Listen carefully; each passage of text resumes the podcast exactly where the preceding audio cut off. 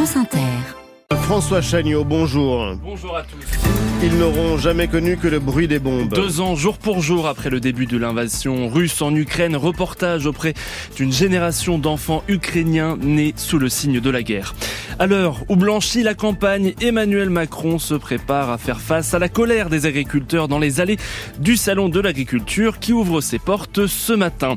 Ce qu'il y a dans votre assiette ne vous a jamais autant rendu malade. Santé publique France alerte sur un record de toxi-infections alimentaires dans les restaurants. Et puis les footballeuses tricolores en finale de la Ligue des Nations, les Françaises se sont qualifiées pour la finale donc face à l'Allemagne hier soir. Les invités de France Inter ce matin à 7h50, catastrophe humanitaire en République démocratique du Congo. Les violences s'accentuent dans l'est du pays. Décryptage de ce conflit vieux de 30 ans avec le spécialiste de l'Afrique, Alifri Thierry Vircoulon. Et à 8h20 en studio avec nous en ce jour d'ouverture, on en parlait du Salon de l'agriculture sous tension, Sylvie Brunel, ancienne présidente d'Action contre la faim, qui publie un ouvrage intitulé Nourrir, et Thierry Caquet, directeur scientifique à l'INRAE. Question, réaction dès maintenant au 01 45 24 7000. France Inter. Ils sont venus au monde sous le signe de la guerre. Les enfants ukrainiens nés autour du 24 février 2022 ont aujourd'hui deux ans. Et depuis le début de cette invasion russe, ils ne connaissent que le bruit des bottes et des bombes, comme Marc, ce petit garçon dont vous aviez déjà rencontré la maman à Kiev l'an dernier, à Gatmawe, et que vous êtes, que vous êtes retourné voir en cette semaine anniversaire, cette fois-ci, bien loin de la capitale. Yulia ne supportait plus la menace des missiles sur Kiev. Euh, non, je pouvais plus. Elle est donc revenue vivre chez son papa en pleine campagne avec son fils Marc. Plongé dans un grand livre de géographie, il aura deux ans dans quelques jours. Lui, par exemple, il connaît pas la vie normale. Toute sa vie, euh, ces deux années, il a passé en guerre. Parce que j'ai... Vous lui parlez en ukrainien ou en russe? Euh, en ukrainien. Le russe, c'est une langue inutile. Il peut parler anglais, il peut parler français, il y a beaucoup de choix. Chinois, je m'en fous. Mais jamais russe. Jamais. C'est la guerre euh, existentielle. Soit nous, soit eux. C'est notre faute. Notre faute des Ukrainiens. On voulait être amis avec le crocodile. Est-ce que c'est possible? Cinq jours, oui, mais le sixième jour, il va te manger. Je vois pas la solution. Vous savez, ça n'existe pas. On va faire la guerre toujours. Ça veut dire que vous pouvez imaginer que votre petit garçon, Marc, un jour, il sera soldat pour l'Ukraine? Oui, oui, j'imagine Marc qui va lutter pour l'indépendance de l'Ukraine. Parce que les enfants qui avaient 7 ans, par exemple, en 2014, quand euh, la Russie a commencé euh, son invasion, ils font la guerre aujourd'hui. Et c'est bien triste.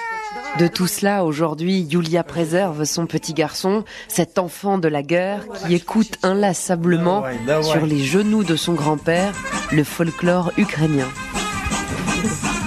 Et en deux ans, 8 millions d'Ukrainiens ont fui leur pays. L'Allemagne et la Pologne ont accueilli à elles deux près de 2 millions de réfugiés. La France, environ 70 000. Des représentants d'Israël et du Hamas à la table des négociations aujourd'hui à Paris. Jeudi, le Premier ministre israélien a posé ses conditions à la fin du conflit, notamment conserver un contrôle sécuritaire sur la bande de Gaza. Plan rejeté par le Hamas et l'autorité palestinienne. Les États-Unis se disent, eux, opposés à toute réoccupation israélienne. Pendant ces pourparlers, l'armée israélienne continue de bombarder le sud de l'enclave où se réfugient des centaines de milliers de Gazaouis. Au moins 15 morts hier dans l'incendie d'un bâtiment résidentiel à l'est de la Chine. Près de 50 personnes sont également blessées selon un bilan provisoire.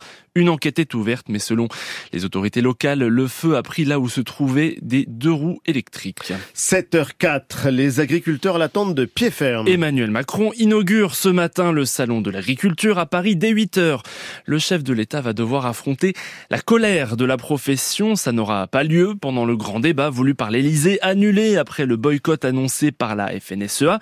Les syndicats campent devant le parc des expositions de la porte de Versailles depuis hier et certains sont prêts à en découdre avec Emmanuel Macron dans les allées du salon, Steven Goyer. Oui, certains des exposants annoncent déjà la couleur. Ça risque d'être tendu. Que l'on évoque le sujet près des stands bovins de Primolstein ou de Limousine, l'hostilité au chef de l'État est perceptible. Ludovic Moussu est éleveur en Haute-Marne. C'est de l'indifférent. Je préférerais même pas qu'il passe. Et S'il passe, je suis prêt à tourner le dos. et on en est là. Il nous a montré de quoi il était capable. Et pour moi, c'est fini.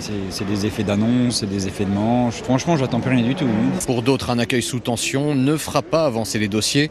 Pierre Beaufils est salarié dans l'exploitation parentale dans le Tarn-et-Garonne. Il a récemment participé au cortège des agriculteurs. Ça reste un président de la République, il faut le respecter, je pense. Il n'y a pas, d'agression à faire ou quoi. Mais euh, c'est pas à nous, en tant qu'exposants, à venir le chahuter. Quoi. Alors pourquoi ne pas tenter tenté de discuter lors de la déambulation d'Emmanuel Macron et ce, malgré l'annulation du débat prévu avec les acteurs du monde agricole. Oui, j'aurais des choses à lui dire, oui. Rémi Mercaillou, éleveur en Haute-Vienne. On a des meilleures perspectives d'avenir, quoi. Moi, moi, je me sors 500, 500 à 600 euros par mois.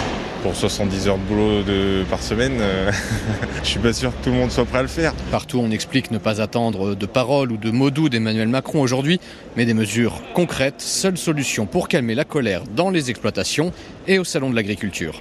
Et vous, visiteurs, vous serez sûrement mieux accueillis que le président de la République. Le Salon international de l'agriculture vous ouvre ses portes dès 9h ce matin et jusqu'au dimanche 3 mars. Jusqu'à 4 ans de prison ferme contre les accusés du procès des attentats de Trèbes et Carcassonne, des peines bien inférieures à ce qui avait été requis contre les sept accusés jugés depuis un mois par la Cour d'assises spéciale de Paris. Seul l'ex-petit ami de l'assaillant a été reconnu coupable d'association de malfaiteurs. L'attentat avait fait quatre morts en mars 2018. Le terroriste Radwan Lagdim avait été, lui, abattu par le GIGN. Il n'y a jamais eu autant de toxi-infections alimentaires collectives en France depuis 1987. Vous êtes plus de 16 700 à avoir subi l'an dernier une de ces euh, maladies infectieuses d'origine alimentaire. 17 personnes en sont même mortes en 2022 selon le dernier rapport de Santé publique France. C'est donc un record. Et pourtant, même si ces infections sont de plus en plus nombreuses, on les attrape de moins en moins à la maison, Hugo Sillou. En 2022, les Français ont moins connu d'intoxication alimentaire pendant les repas de famille. Infections, qu'on appelle aussi TIAC, ont baissé de 10% par rapport à l'année précédente. En revanche, selon Santé publique France, on en compte 10% de plus dans les restaurants. Le principal responsable de la transmission, c'est le manque de respect des règles d'hygiène quand on consomme des œufs ou de la viande. La bactérie la plus virulente, la salmonelle, est à l'origine de 42% des infections. Elle est très présente dans les œufs et cause de fortes gastroentérites. Alors pour éviter de tomber malade, le gastroentérologue Jules Berthaud a quelques conseils. Se laver les mains avant et pendant la préparation du repas, éviter de cuisiner pendant une gastroentérite, avoir son frigidaire euh, à 4 degrés, bien conserver ses aliments, une fois ouverts, ne pas les garder plus de 72 heures, notamment pour les viandes. Et euh, une chose qui est plus rare et qu'on connaît moins, c'est qu'il faut séparer les outils qui vont préparer la viande et les œufs de ceux qui vont préparer les légumes. Par exemple, vous coupez votre poulet qui est contaminé sur une planche, vous le mettez à cuire, vous allez bien le cuire, donc la bactérie va mourir dedans mais vous avez la bactérie sur le couteau et sur la planche, et qui lui ne cuit pas. Donc vous coupez vos tomates et votre salade, et vous les mangez crues, et c'est comme ça que vous attrapez la bactérie. En 2022, près de 600 restaurants ont été alertés, voire fermés, après avoir connu des infections alimentaires collectives. Hugo Ossillou. La cérémonie des Césars hier soir marquée par la voix des femmes contre les violences sexuelles, Justine Trier a dédié sa statuette de meilleure réalisatrice à toutes les femmes, dont celle qu'on a blessée. Son long métrage Anatomie d'une chute remporte 5 autres trophées, dont celui du meilleur film. Et la grand-messe du cinéma français également marquée par le discours de Judith Godrèche. L'actrice interpelle, je cite, la curieuse famille du cinéma sur l'impunité des agresseurs sexuels. Où êtes-vous? Que dites-vous? leur a-t-elle lancé pendant cette cérémonie? Enfin, une finale pour les Bleus. L'équipe de France féminine de football s'est qualifiée pour la finale de la Ligue des Nations hier soir à Lyon et pour cela, les Bleus ont vaincu leur bête noire, l'Allemagne, par deux buts à un. Les Françaises ont donc relevé le défi devant un public conquis, Julien Froment. Sur le parvis du stade, les supporters exultent après la qualification des Bleus. Beau match, beau match. Magnifique. Un des meilleurs matchs qu'on ait vus. Magnifique. Ah, c'était très bien. C'était la première fois que je venais, je me suis régalée. Dans le vestiaire, les joueuses ont également fêté comme il se doit cette grande première.